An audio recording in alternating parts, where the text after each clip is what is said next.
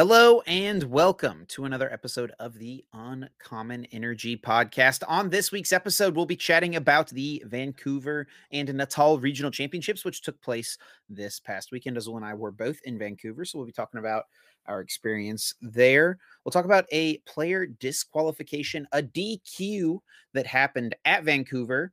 Give kind of our thoughts and opinions. There's definitely been a lot of conversation about it on Twitter. It was in regard to the players' sleeves being damaged. Definitely something that plenty of people have been talking about, not just for this player for this tournament, but several tournaments in the past. So we'll give our opinions on kind of what went down, what has at least been publicly made available there. Um, we'll, of course, have Guess That Flavor Text, everyone's favorite segment of the podcast. It is my turn to pick this week and we have the Utrecht special event in the Netherlands coming up this weekend. Talk about the meta for that event and what we think people should be expecting. Probably a lot of the same stuff. my name is Chip Ritchie, and I'm joined here as always by my friend and co-host Azul GG. What's up, Azul? How we doing, man?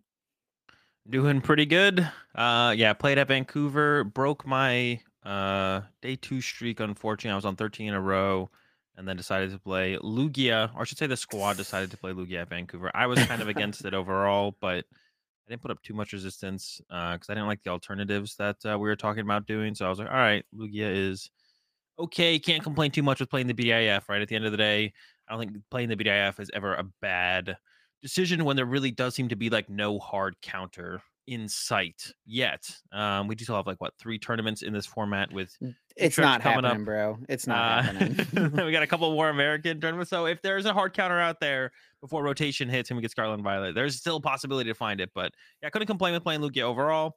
Uh, did not go my way uh, this time, but I loved going to Vancouver. Lots of great places uh, for food and just kind of a cool city in general. And like the convention center is super sick because I kind of on that. I always I remember like when I was in it always kind of feels like you're out on a boat, but you're not really quite on a boat because you're kind of like out off on like a pier, I guess is like a better way to put it. Sure, but yeah, yeah, the convention center area is really, really cool. Um, so love Vancouver. So yeah, I was excited to go back and uh, play there once again. Uh, Chip, was this your first time in Vancouver? Yeah, it was my first time in Vancouver. It was really, yeah, it was awesome. It was really cool. I wish I had gotten to do more stuff there though, because I didn't get in until like 10 p.m. Friday night, so it was already dark, and yeah. um, so I didn't even really get to see like how beautiful the city is because I've always heard that it's beautiful. Um, and after that, you know, I'm working all day Saturday and Sunday pretty much. Go home first thing Monday morning. So yeah, I mean, it's kind of the catch 22 of this gig that I have where it's like I get to travel to all these really cool places but I don't get to do a lot of cool things at the cool places, right? Unless I like take time and go yeah. early or stay late, which is just not feasible to do whenever you're traveling every other weekend. um, but it was cool. I mean, like the sites I did get to see, it was really pretty. It was raining the whole time we were there, which is kind of a bummer. Um, had some Tim Hortons, you know, tr- trying to be like a Canadian, do what Canadians do. Um, yeah, overall, it was a good tournament. I think we had a really good show. Pablo Meza came on as a caster for us. Pooka, uh, Kyle Pooka Sucevich was supposed to be a caster. Of course, Pooka, one of the OG Pokemon broadcasters, um, you know, back in the early 2010s, he was doing event coverage when nobody else was. He now works at Pokemon, so he doesn't cast as many events, but he does a, a couple every now and then, it feels like. And he was supposed to cast in Vancouver. He and I were supposed to cast together, which I was super pumped about, but um, he ended up getting sick, so he couldn't come. Pablo Meza stepped up, stepped in, and took his spot. And uh, Kyle Sabelhaus and I ended up casting together, which was also great. I love casting with Kyle. I think we're a good duo. I normally do like the analysis slash color commentary um, with most of the other people I'm paired with, but I actually prefer to do the play by play commentary. I just don't get to do it very often. And Kyle's one of the few people I get to do it with because uh, he is like a, a pure color slash analyst caster. So um, I really enjoyed that. I think it took me a couple of rounds to like get back into the feel of doing play by play, but it felt good once we got there. I feel like by day two, our, our all of our rounds were super solid. Um, but yeah, it was good. Uh, I was a little disappointed to see that you and the squad played Lugia, but I mean, it feels, I don't know. I mean, you can't ever go that wrong with playing the BDIF, like you said. Of course, Grant yeah. and Caleb both made day two. They both went into day two at 7 1 1 as well. and Caleb lost like two winning ins in a row, right? Which is Yeah. a bummer. But um, I do have to. I gotta say, Azul. I mean, I, I gotta hold you accountable here because on January 11th, 2023, you did tweet. If you play Lugia, you're a bot. Azul, are you a bot? For that tournament, I was definitely a bot alongside the other 30% of players in the room. it was definitely a bot experience. It doesn't really feel like I was playing Pokemon, to be honest. It felt very much, um, even when I played, like, it, it even felt better to play Mew Meloetta, to be honest, because you have to think. You don't have to think when you play Lugia. You basically just, like, for the most part, there's always going to be some thinking. I had a couple tough decisions here and there. Um, a lot of my losses were pretty straightforward, though, just like whiffing turn two V Star or I had like a decent amount of just like dead draws, like Pumpkaboo Pass stuff against the the Mew. A couple of the Mews I played against, it was you know they game three going to game three, they got me with that Judge Path stuff. So it definitely didn't feel, it just did not feel as good as playing something like the Lost Box or Control. Um, or like I even said, like when I was playing Meloetta Mew, even back at the beginning of uh, post COVID Pokemon. Uh, you have to do a lot of thinking with that deck. It just like that's and that's part of the thing that I enjoy. Like I always like playing decks that make me have to work a little bit harder to come up with decisions. Um, even that makes me a little bit work a little bit harder as long as the deck contends for being, you know, a top deck or a top deck in at least the meta for the tournament. I'm fine with that, right? Even if I'm thinking a little bit harder than my opponent or than the average deck I could pick from. Like, and definitely, I just didn't have that feeling with Lugia at all. It just felt like you just, it's so boring. even So when I was winning, it was so boring. so is it safe to say the squad's not going to go back down that path these next these last two tournaments in the format, Charlotte and Fort Wayne?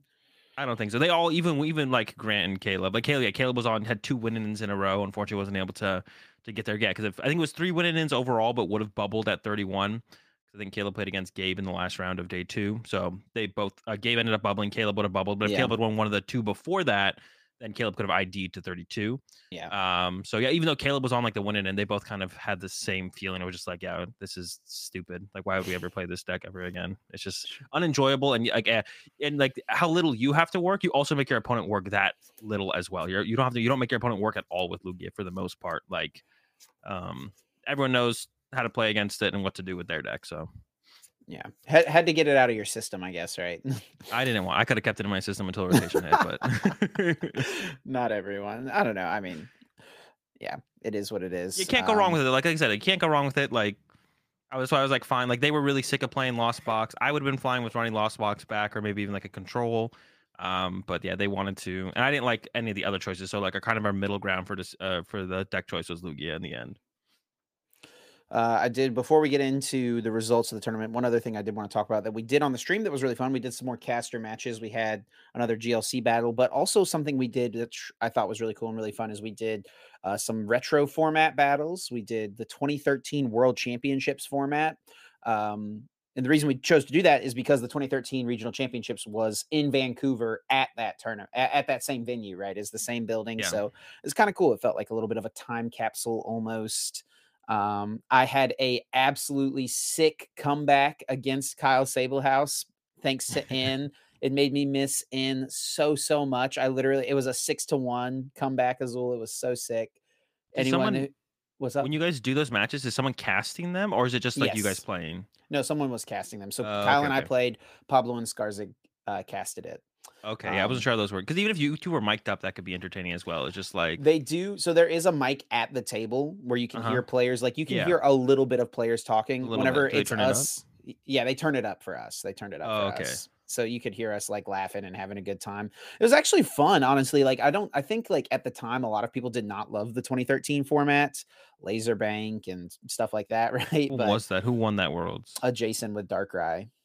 Oh, yeah, that was okay. That was that was a solid format. I think the format is fine and it's pretty fun to go play like not super competitively, like just go back and have Yeah. fun playing. I think like if you take what they did with the XY era and remove the ability to attack on turn one, the format actually would be really, really good.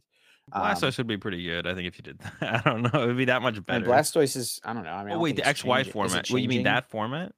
No, at when when X and Y base set came out. So for 2014 Worlds, when X and Y set came out is when they changed the rule that you couldn't attack turn one. Oh, so if they had done it pr- for 2013, is that what you're saying? Yeah, like if if you took the 2013 card pool and made it so you couldn't attack turn one, I think it would make it better. I mean, I don't Oh, see how that makes Blastoise would- any better than it is you're not getting it because you're not doing anything turn one, and now your opponent can't attack you if they go first. Yeah, I, I guess, but like the worst attack that you're gonna see is like um a Thundurus, right? For the most part, which I guess theoretically can Yeah. KO uh, Squirtle. a, a Squirtle turn one, right? And that's actually what I'm happened in, in mine and Kyle's game. He KO'd a Tynamo turn one. I was playing uh, Eels, but had to come back. So if anyone if anyone missed it, go watch it. It was after like round three or something, round three or four. Um, but it was fun. Yeah, it's definitely dope. You guys should do Eh, more. also- you definitely should do a. I was say, Go yeah, I like the. I well, if I was tuning into streams, I would definitely like preference. I would rather see that. I'm glad you guys are doing the uh old format stuff because if I was tuning into a stream, I'd definitely rather see the old format stuff than the the GLC stuff. The GLC stuff, of course, is cool. Big fan of GLC, but yeah, because I even like messaged you like when I was watching, or I was like Pablo's tweet or something, or your tweet about the match that Pablo was playing with the the fish going back to the the deck or whatever in the GLC match. I like Yeah, messaged yeah. you. I was like, oh, you guys should do like old decks. Uh, or old format stuff, and you're like, we did, we did it at this term. I was like, oh, okay, cool. yeah. yeah, I think Mm. it's actually cool to have a mix of the things, right? And we we Yeah, yeah, will we'll do some uh, build and battle games as well at some point. I think we did that at LAIC. That was kind of the first Oh, caster battle we did. So I, I think we're gonna do more things similar to that, and um, yeah, it's definitely fun. It's it's a good time. So I, I- I think that it's good that we have stuff like that that because we need to kill the time sometimes. So it's like nice to have something like that in the back pocket that's fun that lets us like show a little bit more of our personality on the stream uh in addition to like you know covering the tournament obviously but this has been an 11 minute intro so let's uh let's move on and move into the Vancouver and Natal regional championships of course which took place this past weekend Vancouver in Canada Natal Brazil um and we did make some predictions last week that we should recap and talk about exactly uh, where we were right where we were wrong first off we were both pretty wrong here oh I know we were both right We're here. both We were very, pretty right very, here, very right. Yeah, we were very right. We put the over under for the number of Lugia in top cut at 6.5 Both for events. both events combined. Maybe we were a little uh I- maybe that over under wasn't high enough because the total 'cause number there's- ended up being 12. 6 at each tournament Azul. What the heck happened? I mean, we've seen six in cut before. I mean, it's just the best deck. Um, and I don't. We don't know about the, the tall numbers for MetaShare, but Vancouver is thirty percent. Um, yeah. I mean, I feel like more good players are switching over to playing it, which which is also going to impact its results, right? Um, yeah, more good players are choosing to play uh, Lugia. I mean, even my group decided to play it for this tournament. Uh, we didn't have an impact on the top eight overall, but like, I mean, if you have good player like you know, uh, Caleb played against Ian, uh, you know, round before last round or something like that. So if Caleb wins, it's a Lugia and cut. If Ian wins, it's a Lugia and cut, right? So like, we have more good players playing Lugia. When the good players hit each other, you know, that many more Lugias are going to keep pushing through the tournament and so on. So, um, yeah, I mean, it's not too big of a surprise. Like I said, we've seen six and cut before, seen it again here. I think the question is just like, will like Lugia? Could we even see like seven, eight? Have we seen anything past six? Is six the most we've seen so far? I think so. I don't I don't think we've seen an 8 Lugia cut. I can maybe do a quick check while we get into this next point. Yeah, I don't think. So. I think. Uh, yeah, I don't. I think so. six has been the six. most. There's always been something floating around in there to to give it a hard time. Yeah, I wouldn't be surprised if we ever saw like a seven or an eight. To be honest, well, eight, eight maybe. Eight would be a little bit of a surprise, maybe. But like I a don't know seven, if eight has ever eight happened with the Palkia deck, right? Yeah. In that Melbourne regionals, but I mean, not to discredit the Australian players, but it's like whenever it's a hundred person tournament and the ten best players in the room play uh uh, Palkia. yeah, like it's and not it was two different variants, to be honest, as well. It was sure, like that is you know, true, yeah. Natalie Brent Tonisson, Kaiwen, uh, Hasbani group. Sorry if I missed any names in there. You know, they were playing like the Turbo Palkia thing, um, and then everyone else was playing Palkia and Teleon. So I, I think that that definitely makes a difference for sure. Also because like the Turbo build, yeah, playing like that Turbo build because it was definitely something new, different. And it turns out at the end of the day that it's unfavored against the Inteleon build, which is kind of funny that they did so well. But just kind of the unrefinedness, I think, of the Yeah. Inteleon list is what really carried carried them a little bit there. So that's a Yeah, little bit different, but yeah, that is like the one time I think we've had where we've had like eight Yeah. cut.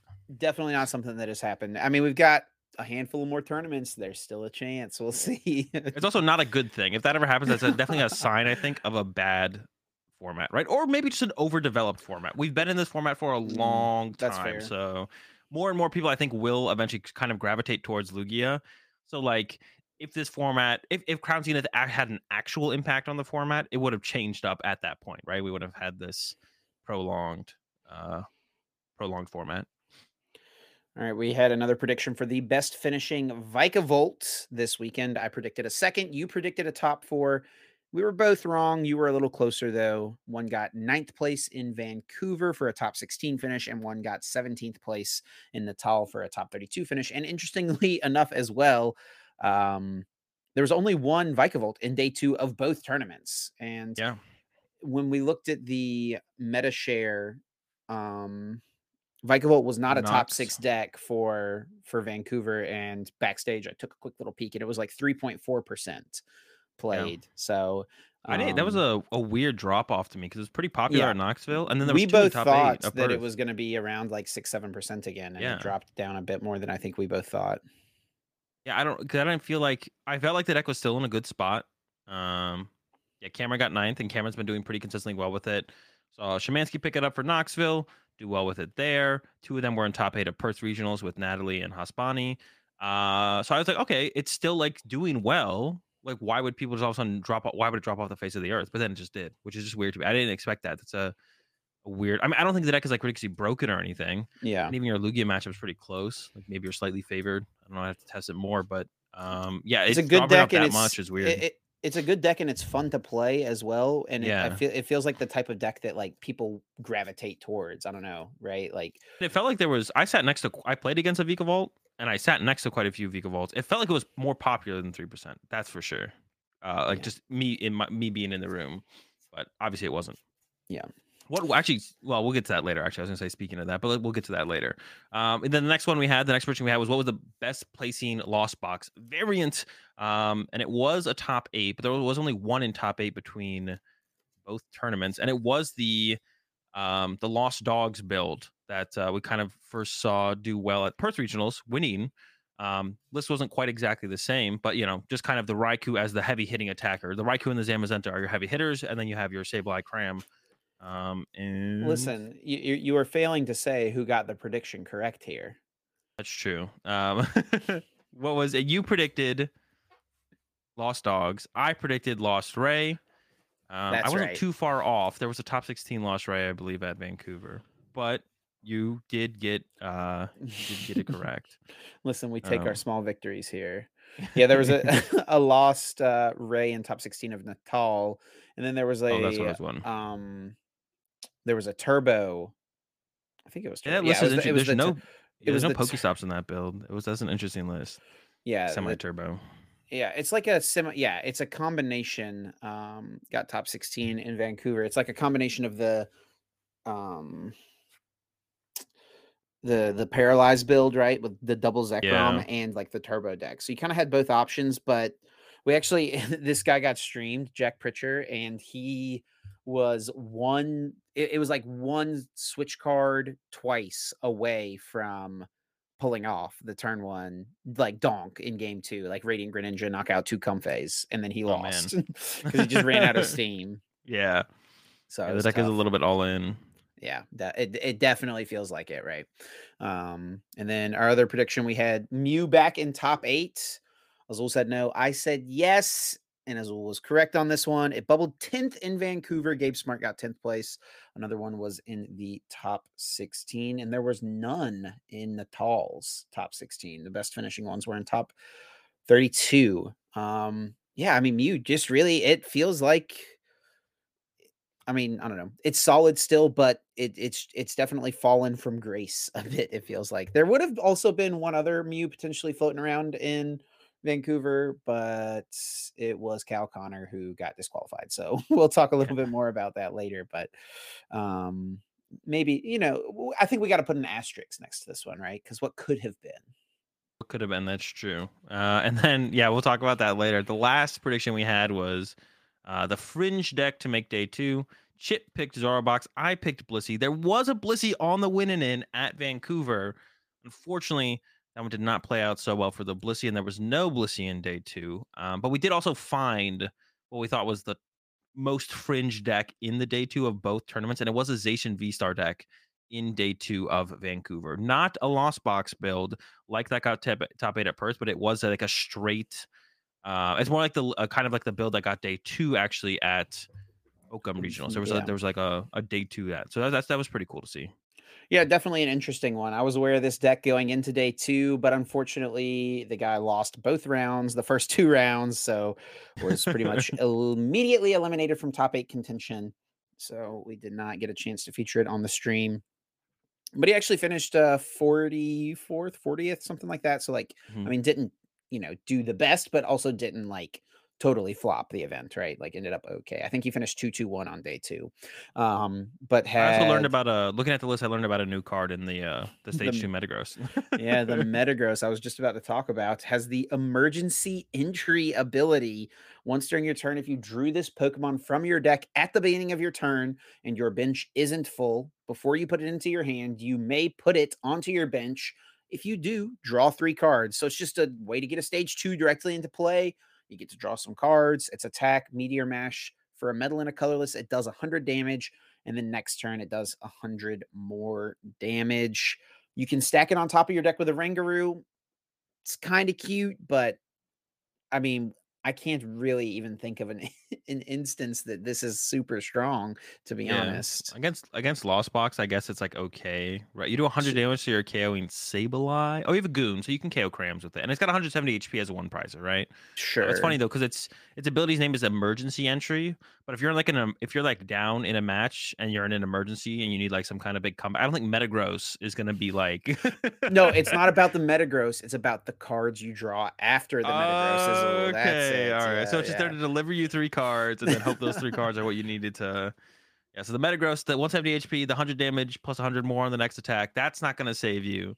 No, But who knows? Maybe you get boss's orders off the draw three and that wins you the game that turn. there it is. There it is. Just a little extra draw. I mean, it makes you. oh no, never mind. What am I saying? I was gonna say it makes you like Marnie proof, but it literally doesn't. no, it does because- not. No. Because if they Marnie you, you just draw it and don't get to use it. So Yeah. uh yeah that's tough um yeah definitely an interesting one a fun card to uh, definitely i would say the most interesting card to make day two possibly in the entire format to be honest Yeah, It's yeah, probably actually, you know, there that probably is. And that's going to do it for our predictions from this last weekend. And let's move on to the re- results of the first of the two regionals that happened uh, with Natal. Take a look at that. Top eight to start off with. William Azevedo did take it all down with Lugia. Was six Lugias, of course, in the top eight. And in the top four, um, the first thing, uh, it- there was all Lugias, but I will also mention all uh, four fairly accomplished notable names as well, which is like something you always like to see in results because that shows that the tournament or the format is still pretty uh you know skill intensive, right? William Azevedo, very familiar name, Diego Cassiraga, world champion from 2017 uh 2017, and then Yurko and Ian uh Fukuda as well. Definitely uh notable names as well. All playing Lugia, all in the top four. Um yeah, a lot of Lugia.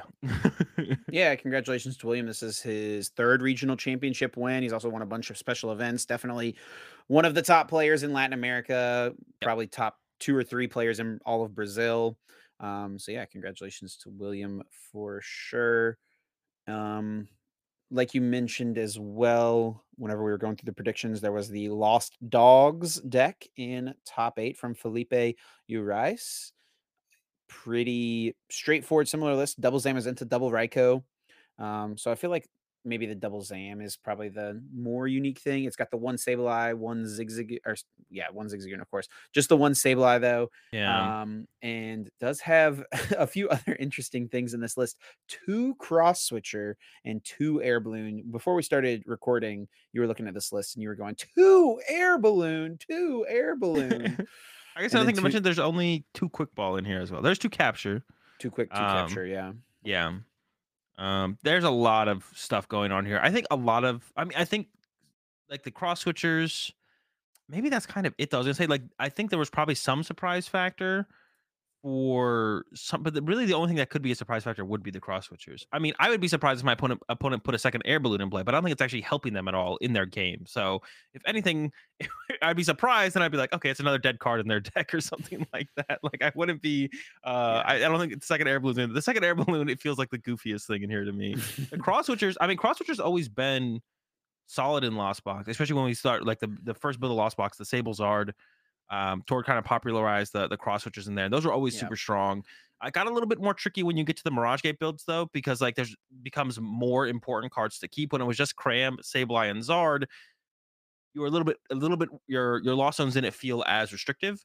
Um, but now it's a little bit harder to play cross or something like this. But the two cross is definitely interesting. It's a very powerful combo to play alongside in a lost box deck. I think it's like biggest play that I could think of would be like so you can use Cram as aggressively as possible to KO that Manaphy. So your Raikous are actually doing, you know, the 120, 120 more consistently.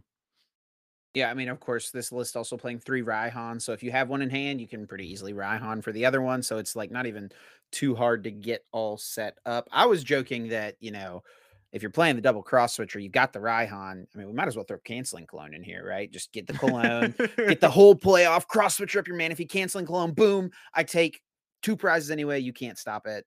But no, no canceling cologne, sadly. Yeah, that would be a little bit too far. Like when No, using it's not. using No, it's courses, not. like Easy could drop of the bird keep keeper. so many get the bird cards. keeper out of here. Add the canceling cologne. that is, you know, to be honest, three Raihan, four Colress, and a Birdkeeper is a lot of supporters. So you know, And to be honest, I wouldn't hate that.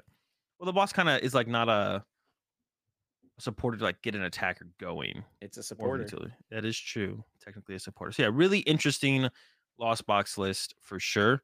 Uh, and yeah, lost dogs back to back weekends of being kind of the the top lost box deck. The Raikou Zamazenta combo. Uh, right, like I like I mentioned, I think on the cast last week when we talked about bird, like Raikou is the best attacker into Lugia out of like all attackers in Lost Box decks. Like it just that if you but you have to be able to pull off at least a 120, 120. Like a 120, 120 is super strong against Lugia, even if they have Dunsparce in play for the You turn. have to pull off at least Um, 240 damage in play for yeah. it to be worth it, right? Either So 120, 120, or 240 on a on a Lugia, right? Yeah, that would be fine too if they don't have Dunsparce. Yeah, so it's like a super strong attacker into Lugia. Um, the Manaphy is the problem though. Like dealing with that is super annoying as Lost Box because you play like one boss sometimes, kind of have to in these kind of builds. To, um, so yeah, that's the problem, the Manaphy. But the cross switchers, I mean, that can help you get there. Yeah, cross Those switcher is man definitely interesting. It makes sense a lot of what you said though, with like why we haven't seen it being good, despite it being good in the early iterations of Lost Box. It's just like there's too many more important things because like you can't just be willy nilly throwing away energy cards either when you're playing Mirage Gate, right? Like you need Yep. those, you, you need your gates. Like there's just too many important things. Um, and then we see outside of the Lost Box in the sixth Lugia, we do have a Gudra, and there's also a Gudra that ended up getting second in Toronto. So this ended up being a, a sticky weekend, it turns out, with the, for the Gudra. Yeah, so I guess like pretty reasonable conversion rate probably from Gudra. Like what what Gudra was like, it was a uh, what was the percentage for? It was like four percent, five percent at Vancouver. In day one, I don't remember exactly. Yeah, but at day two it was like 5%, I think it was like think, right. Yeah, Regis was up to like nine percent in Vancouver. Day we'll one? talk about. Yeah, yeah, we'll talk. We can Oh talk my about it more whenever we we get to it. Um, but worth noting as well, I think both of the Gudra lists are kind of just the more straightforward Colress, um, Lost Zone engine builds, not like the heavy Marnie disruption builds. Uh, neither Yeah. of the lists were like kind of doing that this weekend. I feel like since Stefan has gotten got second at Mhm. Liverpool, right? Mm-hmm. Everyone's pretty much gone over to the double Roxanne, no Marnie, which I think is correct as well. Like I think the double Roxanne is so much better. I loved seeing that like innovation as Stefan because like it clicked with when I saw it, it just kind of clicked. I was like, oh, that's so sick. That just makes sense. Um, yeah, this one only has one early. Roxanne. Yeah, only the one Roxanne. Yeah, but yeah, you just like the, the Roxanne is just so much better. Like you just want to Colress early, Roxanne late. Um, so yeah, I think it's just kind of going to become the the norm. Heavy on the parasol in the the build from Natal, double parasol. You don't see that as super often. Going to be a pretty big deal, obviously against the Lugia matchup. But even when you have like the triple tem- Temple of Sinnoh, the parasols, the Lugia matchup is still so tough for the Gudra. Uh, and we saw yeah, neither of the Gudras made it to top eight. This one made it. oh, This one was only made it to top eight still the Lugia onslaught was a little bit too much to deal with. Um, and yeah, besides that, throughout the rest of the top, uh, the day two, uh, top cut, nothing too, uh, nothing really too much to stand out. I don't think from Natal. Yeah, a couple Arctura in top 16. It was a smaller tournament, 263 players. I say smaller, that's still a pretty decent amount of people. Um, and I mean, yeah, was compared just, to, like, just a uh, top 32 day two as well, which we don't really see too terribly often. Yeah, compared to the numbers we've been hitting, um, which I guess one thing we could, we I mean, I might as well mention right now because we're talking about it. EUIC is like going to probably be almost two thousand players. the numbers we're hitting are actually like insane. It's that's cool to see because that means they got a lot of venue space. They're kind of a little bit more prepared for this, and that does kind of bode well for like Yeah. NAIC as well. I think it's like eight. I think the number right now is eighteen seventy, but that's all three divisions. yeah, yeah. So but that's it's probably like, going to be like gonna- fifteen hundred TCG Masters when it's all said and done, which it is still crazy. There's really not. There's really not that many juniors or seniors. It could be like 1600. Yeah, I mean, there's a decent amount of travel awards are awarded, but yeah, I guess not. Like, I, I guess True. people are less likely to go to Europe with a family for just a thousand dollar stipend than, you know, Yeah. just one one Masters Division player, right? But Yeah, definitely. But that's cool to see. Really big, going to be really big. And I expect actually, I was actually, I mean, we, we did this. When did registration for EUIC open? it was up? last week. the- it, it was last week. okay. Yeah. yeah, so we didn't have. I guess it's uh talking to like other players about it too. I think EUIC is going to become a very big tournament moving forward because it's actually not that expensive to get to London. And I think a lot of people just didn't know that. And I think especially this season with that many less tournaments, it's a little bit harder to get your invite for some players. But there's a lot of points to be gained at these IC um, at these IC tournaments. I think we're going to see EUIC become the uh pretty reasonably be like the second biggest tournament of the year every year besides NAIC, even maybe even getting close to matching it in tournament size. Because a lot of European players, the game's grown a lot over there. But I think there's going to be a lot more North American players making their way to UIC because it actually isn't like that expensive to actually travel to to London. Like when you compare to even like East Coast, West Coast, like traveling from the East Coast to a West Coast regional or West Coast to an East Coast regional, traveling to London for an IC instead uh, is like pretty comparable. Yeah, we didn't get to talk about it yet, but EUIC registration did go up this past week and it was released in three waves as well. And all Yeah. three waves sold out. Wave one and two sold out instantly. Wave three sold out within a couple minutes, I think. So It was less Um, than that because uh, was it still I know- instantly for wave Yeah, three? think it was instantly because Jesper didn't make it. I know Jesper, I think, is usually like on point with trying to get it, registered for these events, and like that kind of and that kind of sucks, right? Like seeing some of even the European players not be able to go to their home uh IC. But I think it, it like the wave thing. I think is good. Everyone knew the times for registering ahead of time. Uh, and this is going to be the biggest EUIC ever by a lot, I think. I don't remember how big the last one oh, was. Oh, yeah. No, the last one was Um, like 600 people. Yeah, it's gonna be the biggest EUIC by a lot, and hopefully that just continues, and hopefully you know we'll just get more venue space for for next year's, and it'll keep growing. And like I said, good sign for NAIC as well if they're getting this much space ahead of time for EUIC. Hopefully they get like an equal amount of space uh, or more, ideally more, you know, in comparison to what we expect for for NAIC. Uh, what'll be coming up later in the summer. Yeah, and I think it's a combination of a bunch of things too. Like you said, like easier to get, or it's hard to get points this year. I- ICs get a lot of points. The game is also just generally growing, but it's also the first tournament of the new format, which is another That's factor true as well. That's true that as well. that definitely plays into things. Like people are excited for rotation every single year, no matter what the first tournament is. Uh, it always is pretty sizable, just because people are pumped. They're excited to to try something new, which is understandable. Um, and especially, I think it's made even worse and amplified by the fact that this format has gone on for so long. Yeah. And Yeah. speaking of this format, we can wrap up this discussion with the results from uh, Vancouver.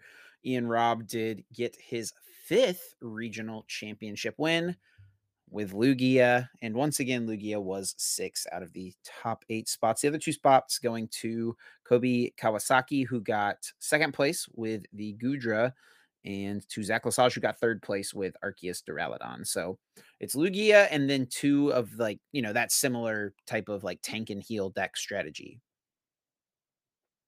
Yeah. So a lot more Lugia, Arctur squeaking his way into a top eight. No real surprise there. Uh, I would say there was another in top 16, a couple in top 16 at uh, Natal, but another one of those decks where it's kind of like Goodra. I think Arctur has a better time against Lugia, but it's still like 50 50. like Zach like would have to go first game one against all the Lugias probably to be like in a reasonable spot to beat them. Um, because if Lugia just goes first against Arctur, you're usually in like a pretty good spot as the Lugia player. So yeah, I mean, and not like it's not one of those things where it's like, oh, once the Arctura was in top eight, it was like, oh, Arctur is winning this tournament. It was just kind of like, eh, well, I guess it's like, you know, see if they go, see if Zach can go first against all the Lugias or not. And then I don't know how it actually played out, but um, and I did look at all the the Lugia Natal lists or all the yeah the lists Lugia lists in Natal that made top eight. I just took a look at all of them here uh, that made top eight as well in Vancouver, and nothing stood out to me at all from Natal. Uh, but Stefan Tabaco, uh, rocking the Professor Burnet and a big charm. And what I hate about this list is only three Archeops. but when you have the Burnet, Yeah, that's the reason, right? maybe that's the trade off. And then Uh, Corey Godfrey, who got sixth, rocking the Greedent, which we've seen a couple times, but I think this might be Greedent's first top eight appearance. I think it's mm-hmm. close. It might have gotten top eight at one of the European regionals, but it's definitely it's been on multiple winning ends for multiple tournaments. So Yeah. yeah, Greedent is actually I think on Limitless. Can't you like click on the card and see its Yeah, that's- best you can see it. finishes? Yeah, so it is its first top eight. It is its first top eight. Yeah, finally squeaked in. Shout outs to Corey getting there with the dent. You love to see it. Uh, we didn't get we we saw Corey on stream, and I was joking with him going into top eight. I was like, dude, you got to attack with the green. You got to give the people what they want. We got to see the turn of profit, the max gimme gimme. And he's like, I, I just can't attack with it in the mirror, man. I just can't attack with it in the mirror. That's like- interesting, actually, that Corey felt that way because I spoke to.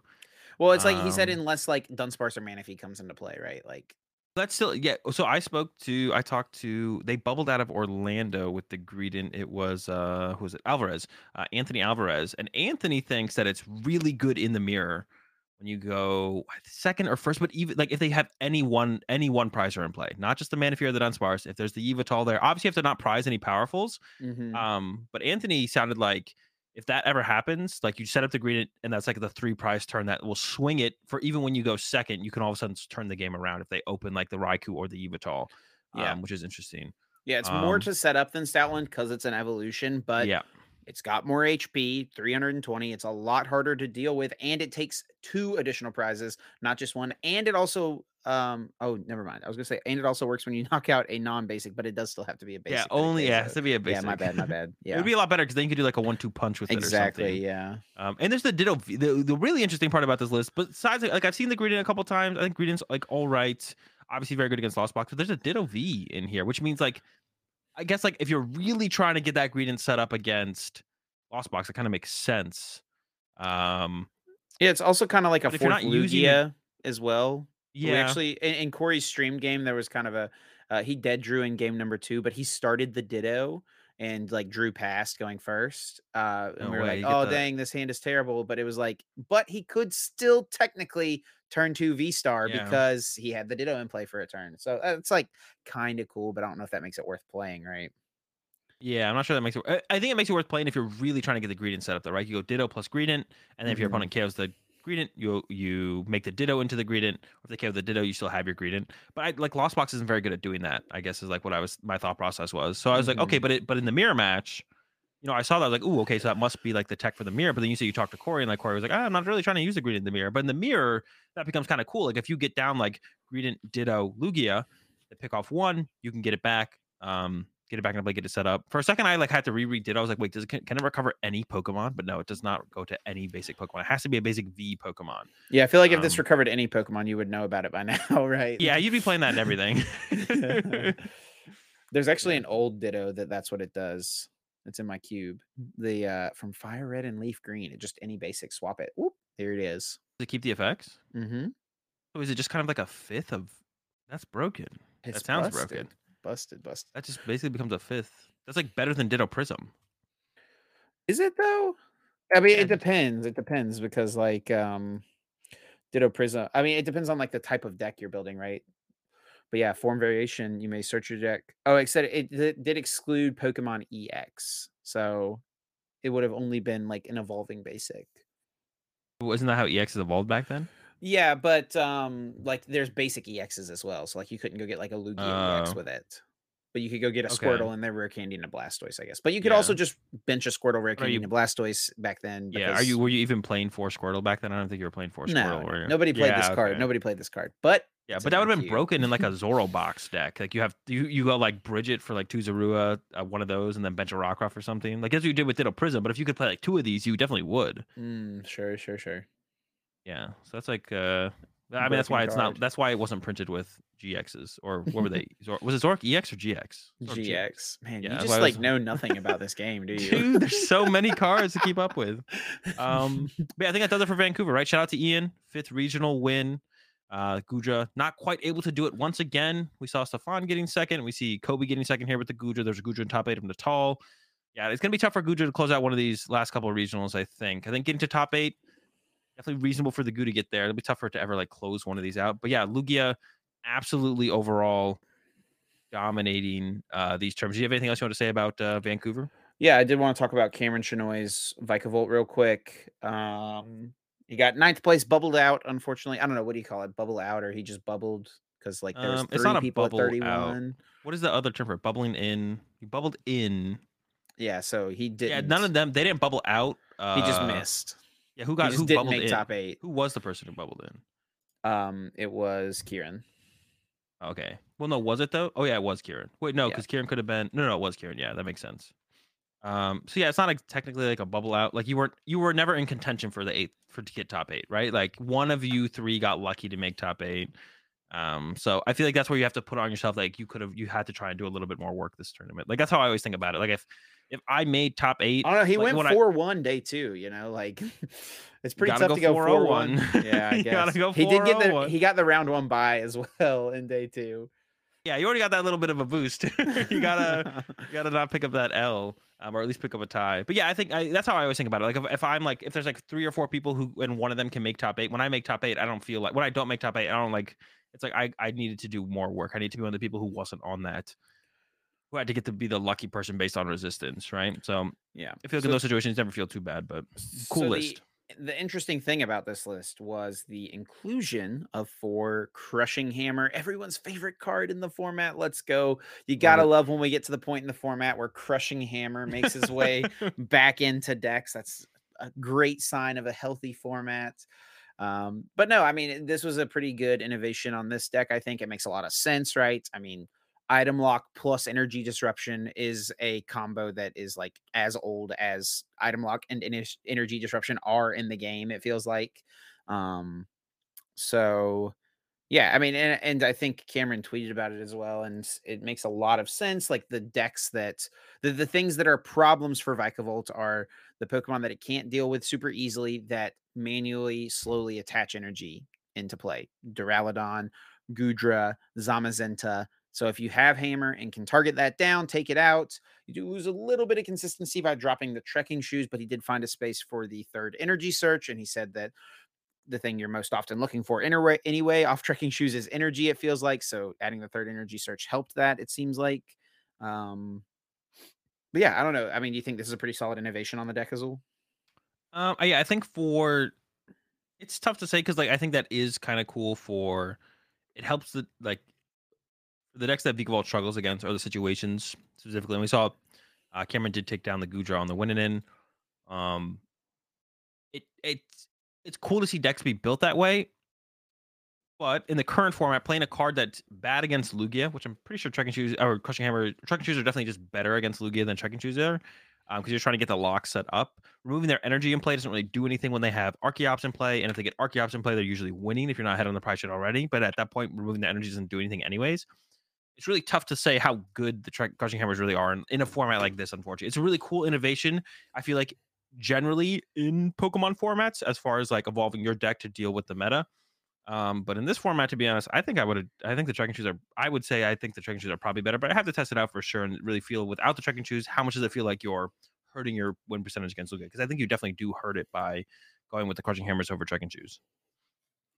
Yeah i mean it seems good to me or it seems okay to me for sure but yeah i agree like it doesn't seem good against lugia which is yeah, the, the and most playing a card that's not good against Lugia, yeah yeah, uh, yeah. or at least neutral. Like it's like this card is neutral against Lugia. This card's neutral against Lugia, but it helps me against Mew, which has helped me against like Arcturalon. And you pick between those two, then that's like one thing. But when it's like this card is worse against Lugia, this card's better against Lugia, it's hard to not go with the card that's better against Lugia. I feel like, and that's kind of just like a a uh, a product of deck building because of the format, um, unfortunately. Well, we can move on and chat about uh, a little bit of drama from the weekend, a little bit of a interesting situation, a public situation that came up with Calvin Connor. Of course, Cal is a top 16 player in North America, someone who's fighting for that day two spot into Worlds, is probably going to get it. Um, and yeah, he got disqualified from the event. So I think it's important to just preface this discussion with um, we are just kind of going to give we're, we're going to talk about it to the best of our ability understanding that we don't know both sides of the story and we're not going to ever know both sides of the story right we're never going to hear from the judges their point of view because pokemon and judges do not make statements on these things so all we have to work on is from what cal said and um, you know people who also saw the situation play out. Um, but with that, yeah, we can get into what Cal tweet. So Cal tweeted, I think it was after round um what one, two, three. So round 12, day two. Uh tweeted, um, I just got DQ'd for my sleeves that were not even mine. I got sleeves from tags the person, Blake Ray, before the event and ran with them the entire event. This is ridiculous. I've never had a sleeve issue in my life. So, I mean, I think this is obviously like a heated tweet in the moment. Yeah. Just, I will say, it doesn't matter where you got your sleeves from. Yeah. that has no impact on whether or If not they were it was- bad. yeah, if there was something wrong. Um, and then he did follow up with pictures of his sleeves later on, saying, Here are the sleeves. I do realize they are beat up bad, and I should have switched sleeves after day one, but they are all random. Apparently, the big issue was the quick balls, but not all of them. And he did post a picture. You can see the sleeves look like discolored, a little dirty, something like that um, on the sides. And then he showed the back of the two quick balls, which were apparently the card in question. I don't really notice anything on the two quick balls on the back, but honestly, this picture from the side, um, I mean, you can tell that there, there's, I don't know. Uh, Azul, do you have any thoughts before we kind I kind of go in any further on this? Yeah, it's hard to tell from images too. Like sleeves definitely look different, and like you can definitely there could definitely be differences that we can't see from the images that Cal showed. Um, I don't think that Cal was doing anything malicious. Um, the excuse of they're not my sleeves is a bad excuse, obviously, like terrible excuse. Um, go get some new sleeves. This is why I personally re-sleeve before every day one to day two. Now I know not everyone's gonna be able to do that. You know, sleeves are not free. And you don't necessarily Um, have to do yeah, that. at the very Azul kind of has the luxury to be able to do that, right? But Yeah, at the very least, you could deck check yourself, right? You you need extra sleeves. If you don't have extra sleeves, and you only have exactly sixty sleeves, and some of them are getting messed up. One of them rips. You know that's on you, and you really you need to have at least extra sleeves, right? And if you buy, you know, any sleeves out there on the market right now, you're always going to end up with some amount of extra sleeves. Most packs of sleeves are sold in in 50s or hundreds, so you're going to be able to you're going to end up with a hundred pretty much no matter what, right? So you have 40 extra sleeves. You can check your own sleeves. use them, use them. Yeah, check your own sleeves. Look for anything that stands out. Um, even if it is just natural wear and tear, if anything glaring stands out, like I replace sleeves all the time throughout a tournament. Like as I'm shuffling, um, if they break or they feel weird, or as I'm going to lay out prize cards or draw for turn, or just notice the top card of my deck, if the sleeve is just off, then I'll just replace it, right? Um, and sometimes I'll do like every couple rounds, I'll do like an actual check where I count out my deck and also like check the sleeve backs as I go through them. So, um, that definitely is on uh Calvin for sure. Like uh, if you're not going to fully re-sleeve your deck, that's fine. It sounds like these sleeves uh, probably should have been fully re-sleeved. Though. It sounds like these ones were kind of done. Uh, so these ones sound like it should have been probably a full re-sleeve. But at the very least, you have to put there is some um, some responsibility from the player to make sure that your sleeves are in decent condition and it doesn't appear to be any kind of markings um, um, or anything's out of like too far out of place as the player goes. Right. Um, now, some things will happen naturally from wear and tear, and those are the things where it becomes like a little bit more, um, you know, unfortunate when you know you potentially do get a penalty or a DQ or something like that from the that that ends up being the judge's call when it is just kind of natural wear and tear. But yeah, there definitely is like a standard that the players have to uphold themselves as well.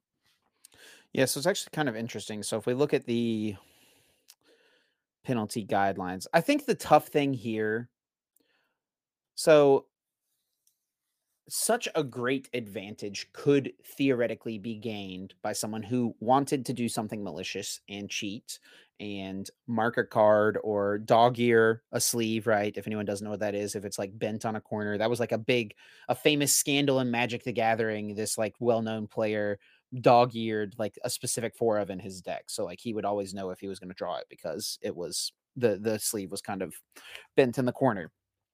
Um yeah, I mean it's such a uh it's such a thing that someone could use to gain such a large advantage that like I can understand why the penalty is so harsh, but disqualify like if if you are someone who is doing nothing malicious at all and it is purely uh, incident of my sleeves are just worn or have gotten worn over the course of the tournament to just receive a DQ from that is so incredibly harsh.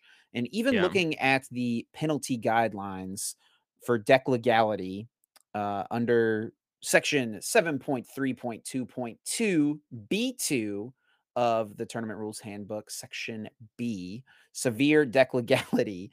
Infractions result in an opportunity for a player to gain an advantage, usually through ambiguity or discrepancy caused by dissimilarity between the deck list and the physical deck, or by a pattern of marked cards. And then in the examples, one of the examples is the sleeves on the special energy cards in a player's deck are slightly longer than the rest.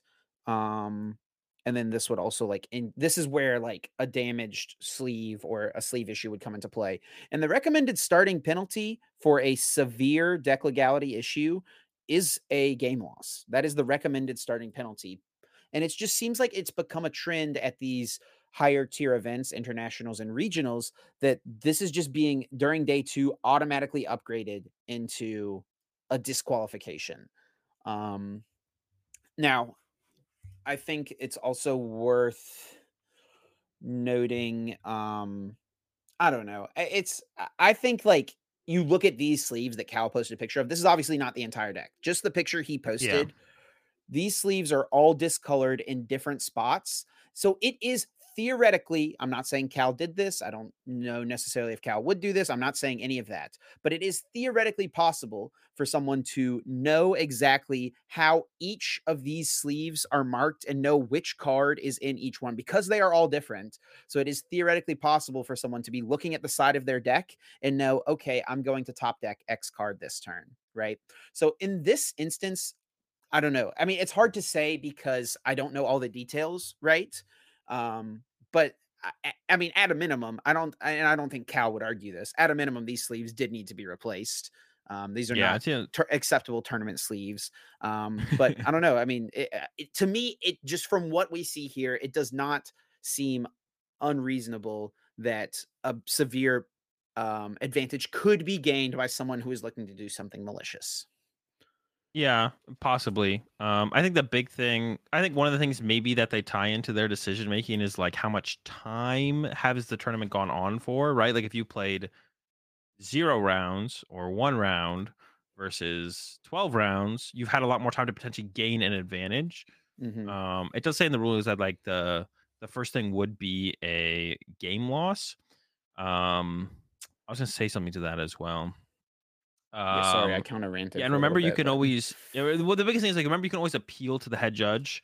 Uh and I've had I know someone who they've had this come up multiple times in the form of a warning for them, but they're always like, no, get the head judge over here and prove to me that these sleeves are marked. And every time they've like forced the judges, and you can do this, um, they've they've always had the warning retracted because the the judges have never. So maybe someone in the deck check thing initially is like, oh, I think this is a pattern. I think this is off. Um, okay, you're gonna get a warning for this. You need to replace these sleeves. Um, and uh, the player I'm talking about is always like, nope, bring the head judge over here. Show me you can do it. They're never able to do it, and then they don't get the warning. They still have to re-sleeve those sleeves because they are like marked um, enough or a little bit. Um, or even in that situation, maybe they don't have to. yeah. yeah. I don't even know if they would have to in that situation. Not damaged enough to like pick them out of the other cards. So maybe they still haven't replaced some of them, but they've they've always had the warnings retracted. So you can do that. You can always appeal to the head judge. Uh, and then my friend, who's definitely stubborn about it, even when it's just a warning that they were going to receive, they're always like, "Nope, bring the head judge over here. Show me that you can pull these cards out of the situation." Because when they've whenever they've looked at it, they've always been like, "No, I can't. I can't do it. You can't do it. Get the head judge over here. Let's see if they can do it." And if you can't do it, then you can't get a you can't get a warning for it, right? Because a warning can be a big deal. A warning can escalate into a game loss, into a uh, uh, match loss, into a DQ, into whatever. So, right, even a warning can be a pretty big deal. So you don't want to have anything on your record in any tournament, ideally. So, um, yeah, always if you think you're being, if you think, uh, if you think you're in the right in the situations, always appeal to the head judge. And you can even go as far as make them prove to you that they can actually, you know, consistently do that um, as well. Um, one other thing I want to say. Oh, I think in this situation, one thing I found funny though from a lot of responses from people uh responding to Cal's thing was the amount of people who were just like, "What? They didn't let you just re-sleeve the sleeves." Um, and we do want like you. there is there there is potentially advantages to be gained from marked sleeves, right? Like that's the first thing that I don't think some people understand, right? Um, so it is possible Cal marked their sleeves and then was taking advantage of that. Um, so you do want the judges to be like, if the judges truly think someone is cheating, we want the judges to handle that appropriately, right? Um, so I think it's a little bit ridiculous when people are like, "Oh, you should just have them re-sleeve their sleeves every time." Now, in this situation, like I said, I don't think Cal was doing anything malicious. Is it possible that the sleeves were just so messed up that a, like a DQ was just warranted? It's like, like we don't know what kind of advantage you could be getting here. There's definitely something that could be done here. We have to DQ. Your sleeves are just too messed up. That's possible. Um, and I guess the thing from there would be if Calvin uh, gets banned, they definitely think Cal was cheating. If it's just a DQ, they're just like, we can't just let you play, continue to have played this many games with your sleeves being like this, and continue to play with your sleeves being like this. That's just ridiculous for to allow you to keep playing. We don't think you're cheating, but there's no way we can't DQ you here. It seems like the DQ though was probably too harsh, and it seems like maybe it probably should have just been a game loss um, at the most.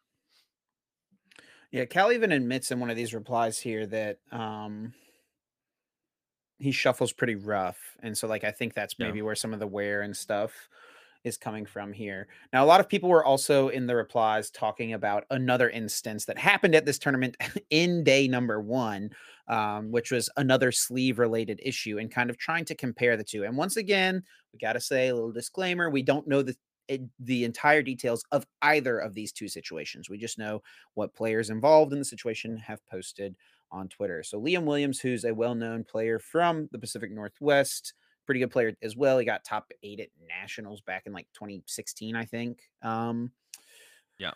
uh, he tweeted, My opponent did not have acceptable sleeves to begin the round and had to leave the table in the middle of talking to judges to buy sleeves from the vendor. We received a 26 minute time extension and held the tournament up because my opponent was not ready to play. And yeah, I mean, we yeah, the tournament did come to a halt for this game. This was the last game being played for a long time after the round ended. And Alex Schemanske quote tweeted and replied, and this is something you said as well. Yeah. It, it took 26 minutes to buy sleeves and re-sleeve the deck. Did this person buy individual sleeves that they had to unpackage? And Liam kind of gave a little bit more context about the situation. Said slightly more because time was only extended from the actual round start time and not the pregame stuff. Slightly more because of judges pausing and time spent fetching head judge. I asked my opponent to replace one sleeve. The rest were also very used slash dirty, but this one had a fingernail mark and he had zero extra sleeves. But he had a second deck with him with a different kind of, but also very old slash dirty. And his proposal, pro, pro, excuse me, his proposal was to unsleeve that and use the sleeves. But in the middle of doing that, a judge told him those sleeves were no good either. So a lot of people were saying, I mean, they let this guy in day one who had obviously messed up and unusable sleeves. They let him just go re-sleeve and pause the entire tournament for 26 minutes. Why did uh Calvin not get to to just have that opportunity to re-sleeve? And I think part of it does have to do with what you were saying, right? Like of how long the tournament's been going on and how long Yeah. Cal's been playing in the tournament, how long an uh, advantage theoretically could have been gained. Um But I do think in this scenario, that's still like ridiculous. they were given a twenty, like that person should have been given. agree. They should have Totally been given. agree. Should have been given a game loss. Yep. And then be like, okay, you have ten minutes, fifteen minutes. Go get some sleeves, re-sleeve. You're gonna lose game one. Come back. You know, pick to go first or second in game. That was like way too much of an extension. Way too much lenience to the player. Doesn't really matter how new they are or whatever. Their sleeves. You know, yeah, yeah. It's just that's like ridiculous. It's interesting though. Uh, okay, because I had like a. I miss to me. I had this happen at Baltimore. My opponent's sleeves weren't overly damaged. They just weren't Pokemon or blank sleeves. They were like magic or something.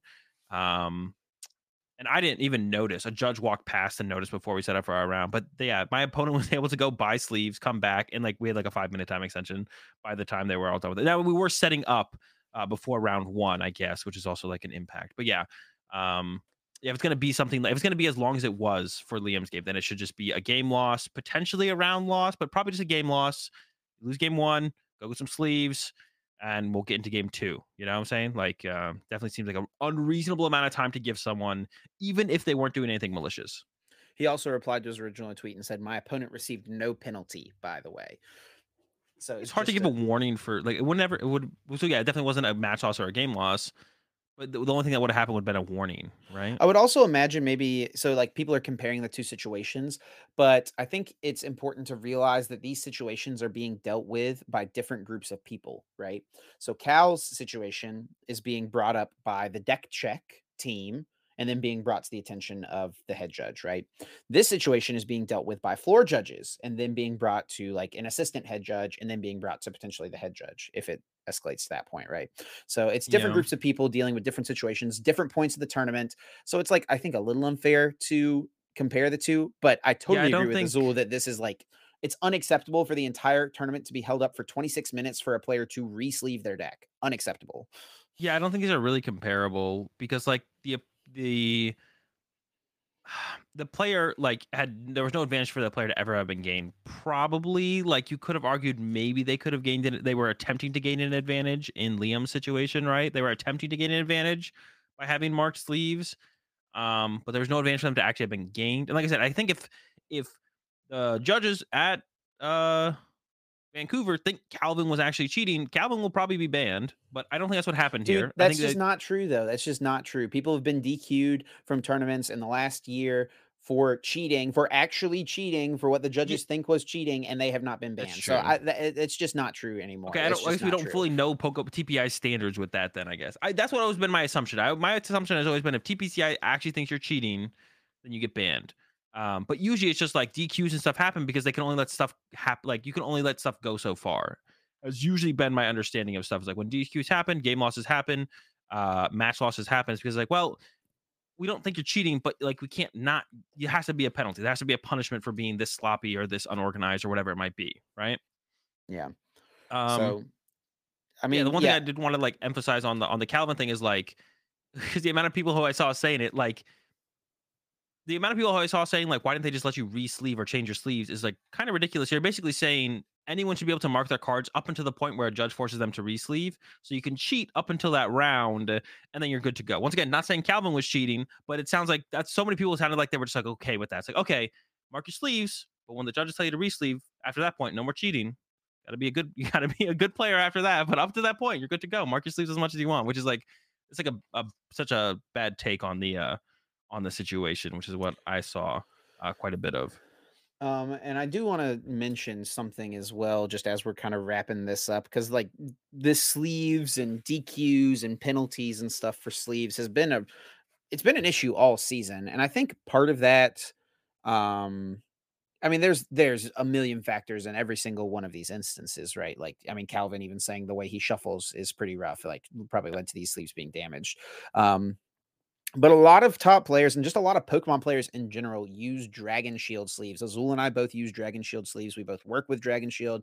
They are our go to sleeves, even through any sort of quality issues that have been happening the last year. They have been our go to sleeves because they are just still the best sleeves in the game. And Dragon Shield actually tweeted this weekend our dragons found a malfunctioning uh, machine, now fixed, in our forge that caused some quality issues. And it Where says it caused some quality issues to be less rare, as in like a quality issue is rare. Now it, it caused them to be less rare. I love how they worded this like it's lore or like it, it's like re- it reads like video game patch notes or something like that.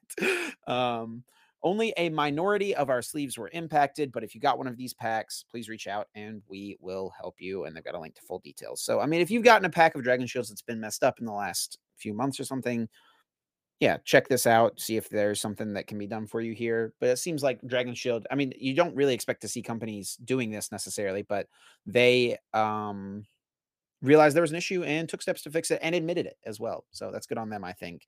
Um, they're still the best sleeves, even with some quality issues this last year, but it sounds like they're trying to get on top of that and make things back to the way it had been previously. Yeah, yeah, really cool to see that uh, from Dragon Shield for sure.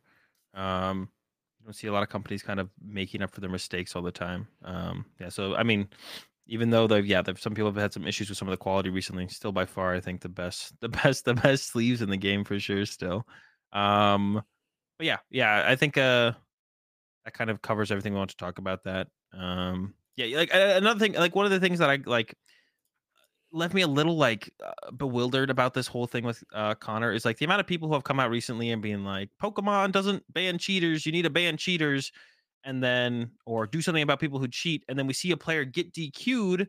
For what you'd have to assume is like the the judges at the event assuming someone had an unfair advantage. Everyone's like, oh my gosh, I can't believe they would ever DQ someone for this. Why didn't they just let you re-sleeves?" The judges are, you know, off their rocker or whatever. It's a lot of responses that I saw to the situation. It's like, well, like I don't think Cal cheated, but like if we think if the judges think someone cheated, don't we want them to ban someone like or DQ, DQ them or game yeah. losses or match losses? Like, what is this?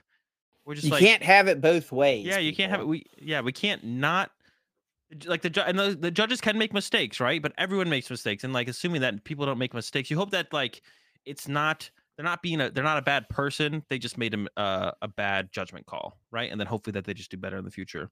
Um, so like if the if the yeah if the judges truly feel and like I said, Cal should uh, the proper steps to take because I even saw in the replies here that apparently this happened to uh someone's son in the junior division. I think um, you know take the proper steps to to make sure you're given a fair trial. I guess call over the head judge, make them show you that they can consistently replicate what they think the problem is with your cards um, and um, you know, at the end of the day, it does. At the end of the day, even if they don't think that you're cheating, they do. Uh, like you can only mess up so many times, or have something, uh, or be sloppy enough with your gameplay, or your your sleeves, or whatever, to the point where they do have to give you game loss, match loss, even potentially a DQ. Um, which it seems like as that got to that point with Connor with uh with Calvin sleeves here. But yeah, like I said, I don't think Calvin was uh, doing anything malicious. Um, and it really is really hard for me to tell from these pictures how much how I feel about are are these sleeves out of place or not yeah, it's always going to be hard to know everything unless you see the whole 60 card deck in person. Cal only posted a picture of a few sleeves. And it's also going to be hard to know unless we hear both sides of the story, which we're never going to know. So, never going to hear the other side. Well, with that, we can move on to everyone's favorite segment of the podcast Guess That Flavor Text, where each week either Azul or I will pick a card, read the flavor text, and have the other hosts try to guess which Pokemon we are talking about. There are three lifelines you can use what set the card is from, what stage the card is, and read an attack name. If you don't use any lifelines, you get four points. You lose a point for each lifeline that you use. Azul is currently up one point, I do believe, after I spiked the right answer in the ridiculous. clutch last week. and uh, yeah, I've got a card picked out for Azul. Good sir, are you ready? I am ready, Chip. Hit me with it. All right. I'm not ready. Okay, I'm ready now. It analyzes it analyzes its opponents with more accuracy than a supercomputer, which enables it to calmly back them into a corner. Jeez, that's a tough one. I have no clue. First, it says it analyzes. I'm thinking of like some smart Pokemon, computer type Pokemon. I don't know. That doesn't really do too much. But I was thinking like I went to Orbeetle initially as far as like smart Pokemon go. Um, and I don't think it's Blipbug or Orbeetle, but it could be Dottler. I'm kind of on the Dottler thought process here. Um, that's kind of all I've got right now, to be honest. I don't really have. Read it one more time, and yeah. then I think we're gonna go into some lifelines. It analyzes its opponents with more accuracy than a supercomputer, which enables it to calmly back them into a corner. calm, calmly back them into a corner, analyzing the situation. Man, I'm so lost on this one. Let's go. Well, I I think I'm gonna go. I, to be honest, the set is helping me out more than I ever thought it would. So I'm gonna go with what set the card is from uh, to begin with. One of your favorites, Vivid Voltage. So there is Orbeetle VMAX in that set. Is there an Orbeetle though? Is that where Orbeetle was introduced? I feel like we maybe got the VMAX or V Star. Was it VMAX? No, Orbeetle VMAX was Vivid Voltage. I can't think of any other smart Pokemon. Just so you know, VMAXs and Vs and V Stars do not have flavor text on them. No, I know. Okay, okay. but I but there well, there is like two Orbeetle stage sure. twos, and one of them might have been now, was Chip trying to throw me off the trail here? What kind of comment was that? I just want to make sure. You, I, am trying to help you out. Beca- I'm trying to help you out no, because you think that Sealeo evolved from Seal. So, well, there's also no dot. There's no Dotler in the the Orbeetle V to VMAX evolution chain, so it would have to be separate. So dollars, I, I can't think of any other Pokemon that would fit the criteria of like a smart Pokemon. Um, besides Orbeetle from Vivid Voltage, I can't think of a, a single other Pokemon. So I'm actually just gonna try and lock this one in, get some extra points, and not use any of the other other lifelines. I'm gonna go with Dottler. Unfortunately, Azul, Azul, that Ah. is incorrect. I think if you had used either of the other two lifelines, you would have gotten off of Dottler instantly. Well, hit me with the lifelines then. Go Yeah. lifelines. Yep, and for the people playing at home as well, and we'll see if Azul can get one more guess in. It's attacks. Uh, one of the attacks is Leg Quake, and it is a stage two Pokemon. Leg Quake, that is also a stage two Pokemon that is super smarter than a supercomputer. Or what was the flavor text again? It analyzes its opponents with more accuracy than a supercomputer, which enables it to calmly back them into a corner. Leg Quake? I have no clue. What is it? It is Metagross. Oh, oh! I didn't know Metagross was like smart. Bro, his legs be quaking. Yeah, uh, Metagross is a That makes sense, metal, or it's a steel psychic type in the games. Hmm. Is there a Orbeetle in the set? Is there a statue Orbeetle? No, there's not. There's Mm. one in Sword and Shield base set and one in like Chilling Reign, I think. Interesting. I'm gonna Well, look up. But yeah, ahead. good try, but you're wrong. Yeah. uh, sorry, there's one in Sword and Shield base set, there's one in Battle Styles, and there's one in Lost Origin. So Orbeetle got some love. I don't know. I was kind of locked in on the Dottler. To Yo, this card like- is crazy. I have never looked at this artwork for some reason. was it like It's like Orbeetle's like abducting Bugsy here. I think you go? So what is it going into the Orbeetle's stomach? What is Orbeetle? Is Orbeetle just a little Pokemon in front, and the rest of it is like its ship or something? the rest of it is its brain. Oh, so getting sucked into the Orbeetle's brain? Yeah, but I think it's like supposed to be like a play on a UFO, you know. Yeah, yeah, definitely. definitely. I don't know that it's necessarily getting like maybe maybe like canonically it's not actually getting sucked in. It's just getting picked up, you know. Or taking them somewhere else. Yeah, yeah, just tr- it's transportation method, right? Instead of having to get the HM for fly. I don't know, Pokemon can get get pretty sucked up by an Orbeetle. Pokemon can get pretty dark if you like read some of the. dude i have these pokemon like color um it's like learning colors and numbers and shapes books that pokemon sent me for samuel um and on the front page of the pokemon color book uh, is a drifloon and you know the lore of drifloon? This is a children's Yeah. book. Drifloon Yeah. like floats in and steals children away. What are they trying to do man? They're they're taking my kid away. What the heck all right it's kind of well, funny. I wonder if that's on, is that on purpose or like maybe they didn't know. The I don't person know. who made the book is maybe not in the same week, department. uh, I'm gonna tweet that. It's gonna be a banger tweet. Just wait. That's a good tweet. Yeah. All right. Well, we can move on from guess the flavor text. Better luck in two weeks, Azul. I'm getting ahead next week. We'll see about that. Um, yeah, we can move on to Utrecht special event this weekend in the Netherlands, right? I'm not saying that wrong. It is in the Netherlands. Yes, it's in the Netherlands. Wanted to had no double check. That was on you. Um, yeah, yeah. So yeah, I mean, I don't know. We can probably wrap this up pretty quick. We've done so many meta Yeah. discussions for this format. Is there any reason to expect anything different this weekend? I don't think so. Like usually, some one of the things you can kind of uh, draw to a little bit is like this region hasn't had a tournament in a little while, but it hasn't been that long since the last European tournament. So like you know maybe there's some some stuff cooking. Um, but yeah, I don't think there's anything to cook. Um, I'm not even confident that Sanders gonna have anything special anymore. To be honest, like I mean the last deck that Sanders played was cool. I mean none of them made. I think there in it. was had Orbeetle in it. There was a couple of them. I think there's a couple people who played it as well. None of them made day two. Like, yeah, I'm not I'm not confident there's any any ingredients left in this format to actually cook anything up. So I don't think so. Um, any deck that you would not play this weekend for this tournament? If you were going to Utrecht, what's what are you think- what are you definitely not playing for the tournament? I think any deck that I think even has like a slightly unfavorable matchup to Lugia, it's just not worth playing. So I think that falls that goes with um Goodra. Uh, even to be honest, I, the more I've played the Reggie matchup against Lugia, I think it's unfavored against Lugia. So I like Goodra, Reggie.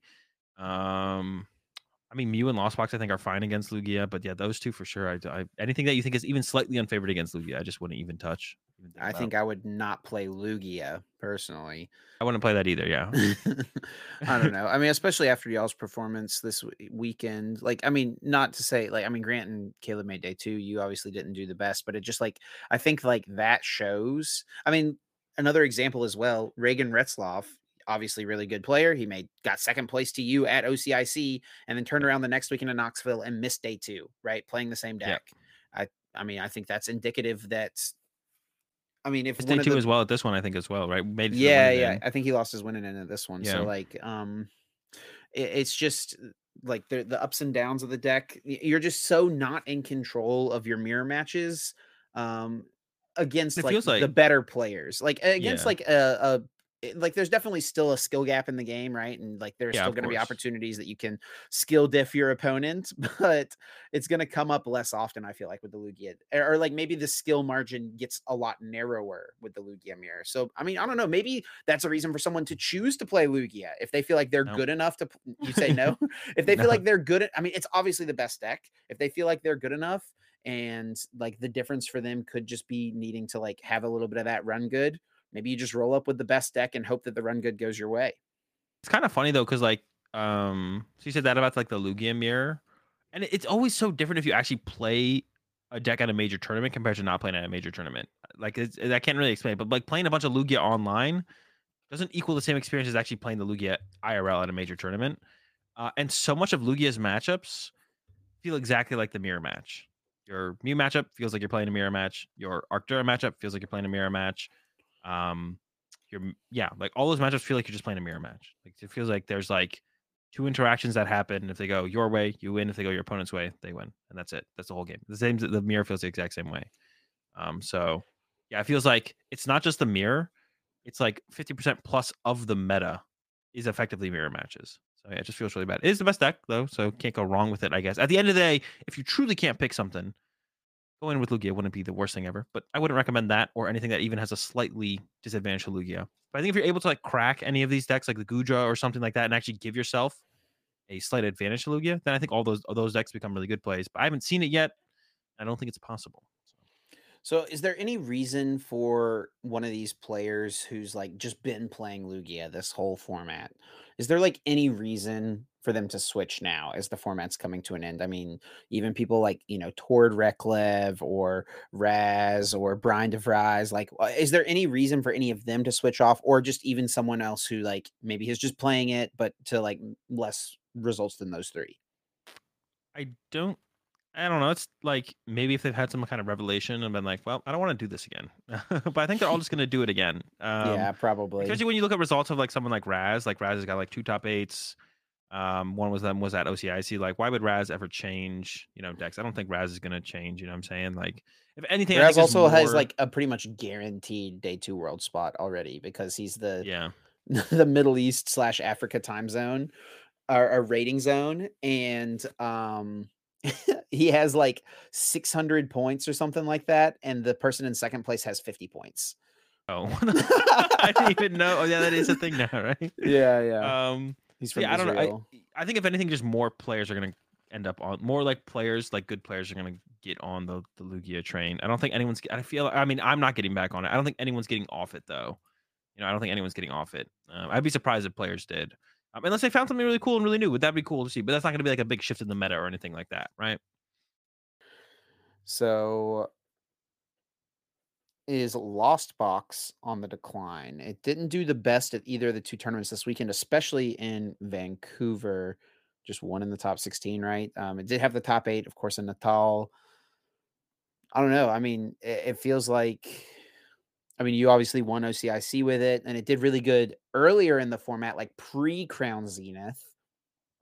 Since then, though, and since OCIC, really since OCIC, because you got you won and Pedro got top eight. Um, I guess I mean it did win Perth. I don't know. It, it- maybe Yeah. it's just these two tournaments. It just felt off. Um, is there a reason have for it to a- to keep feeling off, or do you think like we can still see it? Like it's still totally a, a deck that can win the tournament. I think it'll have better placement. Oh well, I don't know if at Utrecht it'll have better placements. Um, because I feel like there's not as many lost box believers in Europe. so But I think maybe going into Charlotte regionals the week after, we'll see just better overall performance from Lost Box. Um, I think its overall meta percentage will decline though, because we're at like 20%. Was it at OCIC or Knoxville or something? And it's been going down since. I was like 2018. Now it's Yeah. 17. Yeah. Um, and the conversion rate has been abysmal from day one to day two. Um, so I think it's I think we're gonna see it come down. It probably it might not even be the second most played deck at uh Utrecht or Charlotte coming up after that. And to close out the rest of the season, Mew might kind of take over that spot again.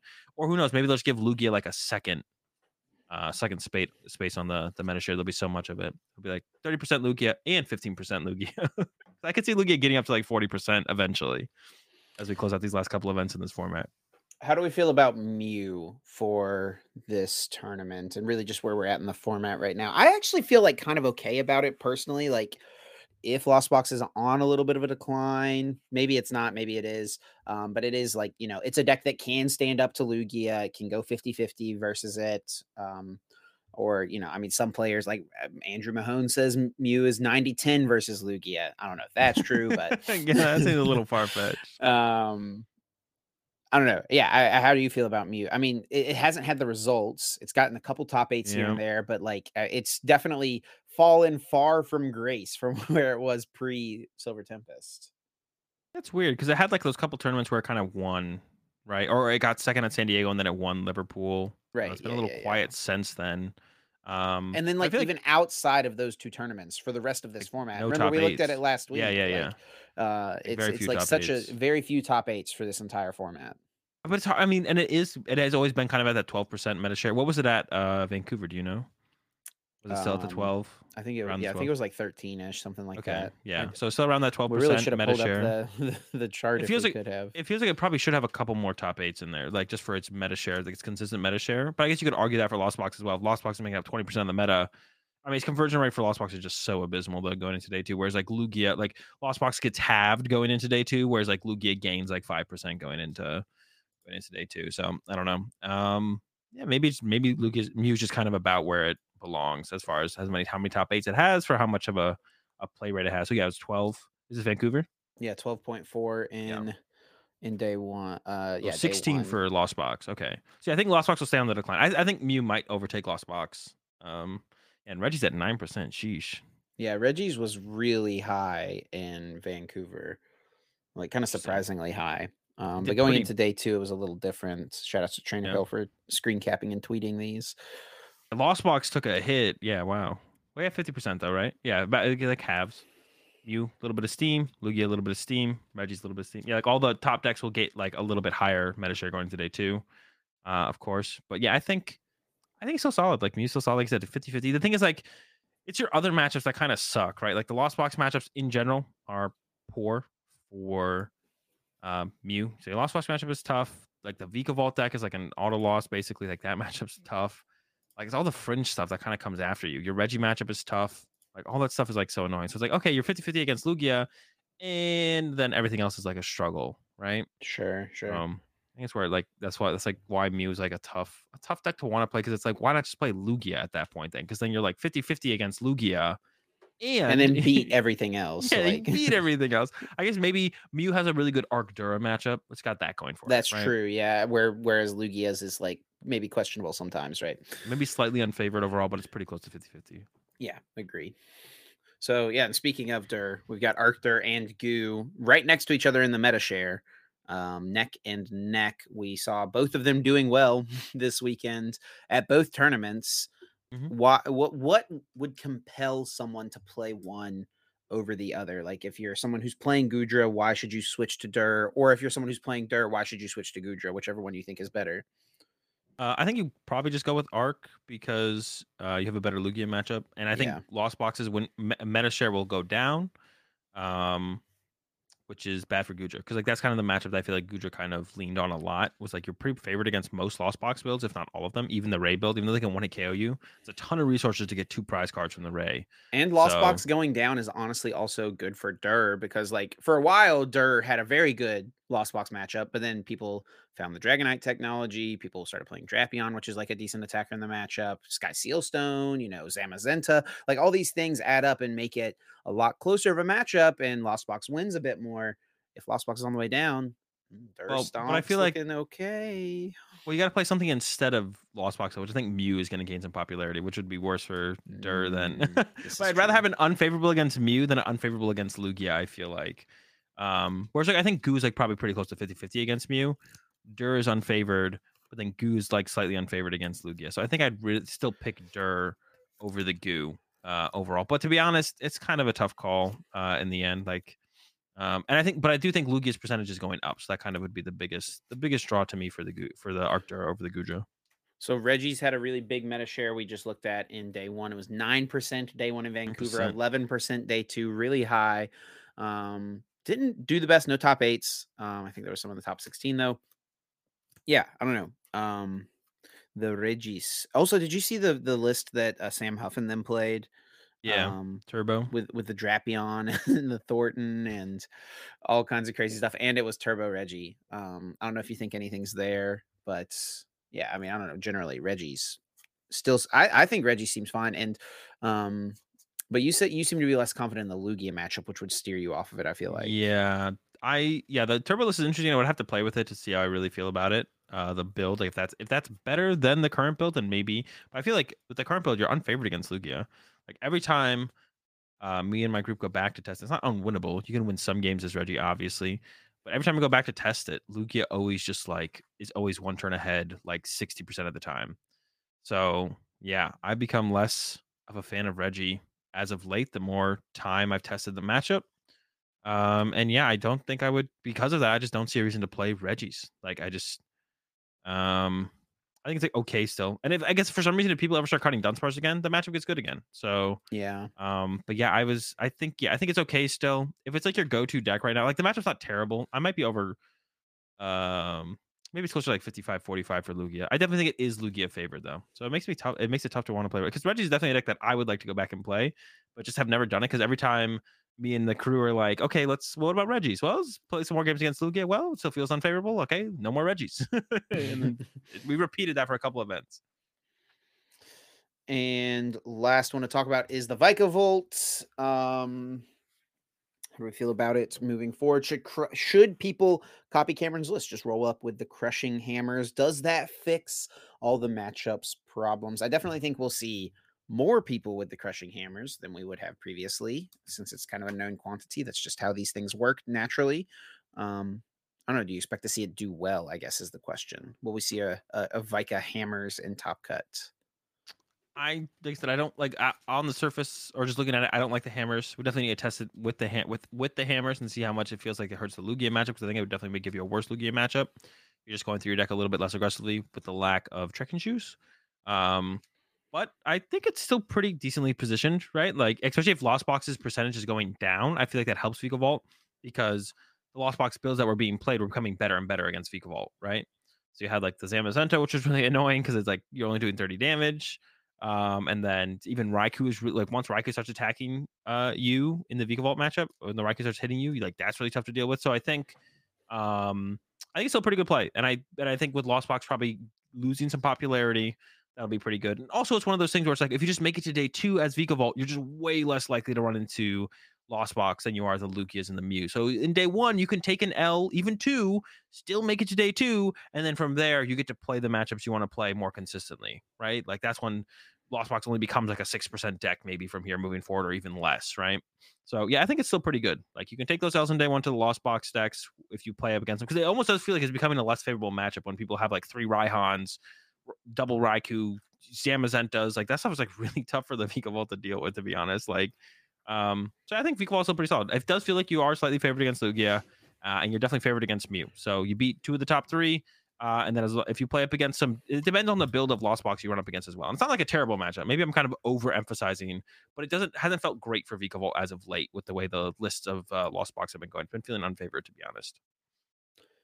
All right. Well, let's do just a couple predictions that we can get out of here. We only have a couple predictions written down for now. First off, I mean, the over under for Lugia in cut, we, we're going to put it at 4.5 after seeing six Lugia in cut. So 4.5 over under is a little, what do you think? I want to say under, but I think I'm gonna go over again here. Over 4.5 in cut at Utrecht. Well, it is a smaller event. Does that change anything though? I don't know if that changes. it. I'm gonna go over. I don't know how much smaller it is, to be honest. I think it's still going to be like over six. Is it- can we like look at the numbers? Mm, I, I think you can only see them if you're registered for the tournament. I wish But, they would show them if you weren't registered. That'd be nice. So you could just like see. Um, register real fast just to. I'm sure it is capped. no, it says I can register. Oh, Yeah. Azul quick flight. no shot. If it was a Um, regional, I would consider it, but for a special event, nah. Yeah, yeah.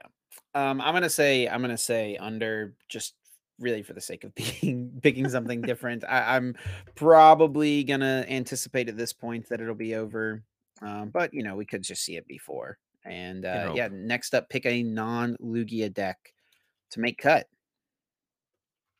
I will go with. I don't know.